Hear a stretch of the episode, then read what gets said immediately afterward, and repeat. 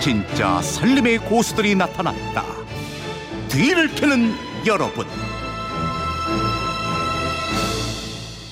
네, 매주 금요일엔 청취자 여러분들의 알뜰살뜰한 비법을 직접 만나봅니다. 뒤를 캐는 여러분, 뒤를 캐는 여자 곽지연 리포터와 함께합니다. 어서 오세요. 네, 안녕하세요. 네, 이번 주에 키워드 날씨 더워지면 많은 분들이 고민하시는 발냄새였어요. 네. 네, 특히 이번 주에 또 비법이 정말 많이 도착했다고 들었는데. 그러니까요. 예. 발냄새라면 내가 대한민국에서 1등 가는 사람이다. 우리 남편 발냄새 때문에 도망가고 싶었다.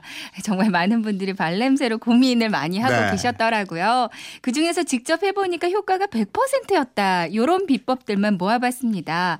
가장 많이 들어온 비법이 바로 이거였어요. 베이킹소다. 어. 2148님, 발냄새 잡는 데는 베이킹소다가 엄청 좋았어요. 아이가 고등학생이라 운동하고 활동을 많이 하니까 발에 땀이 나서 냄새가 엄청 심한데요. 아침에 신발이나 양말에 소다가루를 조금만 뿌려주면 저녁에 오면 신기하게도 냄새가 전혀 안 납니다. 어, 해주셨고요. 네. 0543님, 저는 식소다를 사용해 봤어요. 식소다를 신발 깔창에 적당히 뿌리고 양말은 꼭 신고요.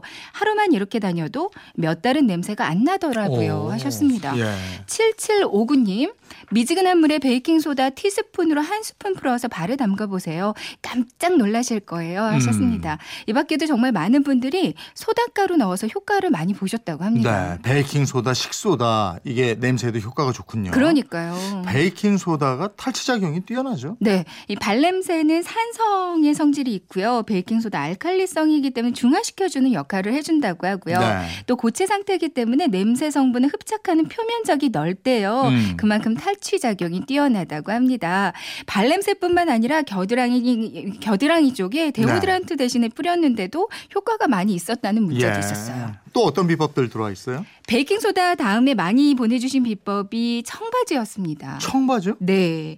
경기도 시흥 사시는 김진희 님이 수영 지도를 위해 항상 물을 접해야 하는 아들을 위해 신발 깔창 모양으로 청바지를 잘라서 깔창 대신에 깔아줬답니다. 어. 청바지가 땀을 흡수해줘서 발에 각질도 많이 없어졌다고 그러고 네. 냄새도 사라졌다고 그래요 네. 하셨거든요. 이 밖에도 많은 분들이 이 청바지 깔창을 추천해 주셨고요. 네. 6052님.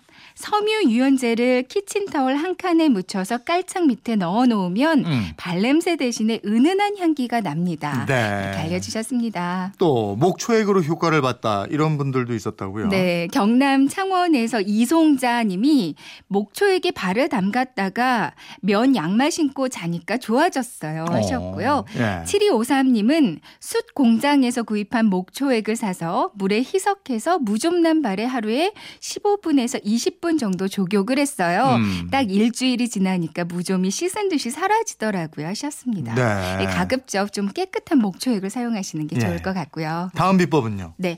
6366님. 아주 급할 땐 비닐봉지를 신고 양말을 신으세요. 어. 조금 더울 순 있지만 냄새는 차단됩니다. 차단 이건 차단이구나. 예. 해결은 아니고 차단. 네. 예. 그리고 10원짜리 동전 넣으라는 문자도 아주 많았어요. 네. 4290님, 운동화 안에 항상 동전을 넣어두고 아침 출근 때는 집에 두고 밤에 퇴근해 오면 또 넣어두고 이렇게 매일 합니다. 냄새 없애는 가장 쉬운 방법이고 또 효과도 있어요. 네. 동전은 9, 10원짜리 구리동전이요 해주셨고요. 음, 음. 이 밖에도 3962님은 소주 1.8리터에 생강 200g 정도 채 썰어서 담가두고 일주일 후에 분무기에 담아서 발과 신발에 아침 저녁으로 분사해 보세요. 음. 냄새도 잡고 무좀 치료도 됩니다. 아 그래요? 해주셨습니다. 네. 0052님은 발냄새 제거 무조건 발가락 양말을 신어야 합니다. 음. 라고 보내주셨어요. 네. 아니 저도 중학교 때 발냄새가 심해가지고요. 친구 집에 놀러 가려면 아주 곤혹스러웠어요. 그렇죠. 그래서 들어가자마자 그 집 그 목욕탕에 가서 발부터 씻고 네. 양말 거기다 놓고 들어갔던 경험이 있습니다. 아우 민망했어요. 다음부터는 주머니에 비닐봉지 하나 가지고. 발냄새 없애는 방법 정말 제 생각보다도 훨씬 다양한데 그러니까요. 에, 다음 비법은 청취자 음성으로 한번 직접 들어볼까요? 네. 저는 구미에 사는 구정란입니다.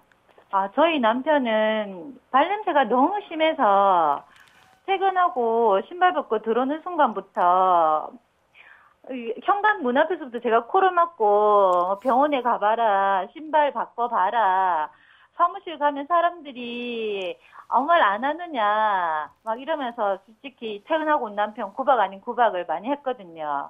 또 남편도 1년에 한 번도 병원을 잘 안 가는 사람이에요. 근데 본인도 발냄새가 너무 심하다는 걸 아니까 도저히 안 되겠다 싶었는지 어디 가서 무청 말린 거를 구해 오더라고요.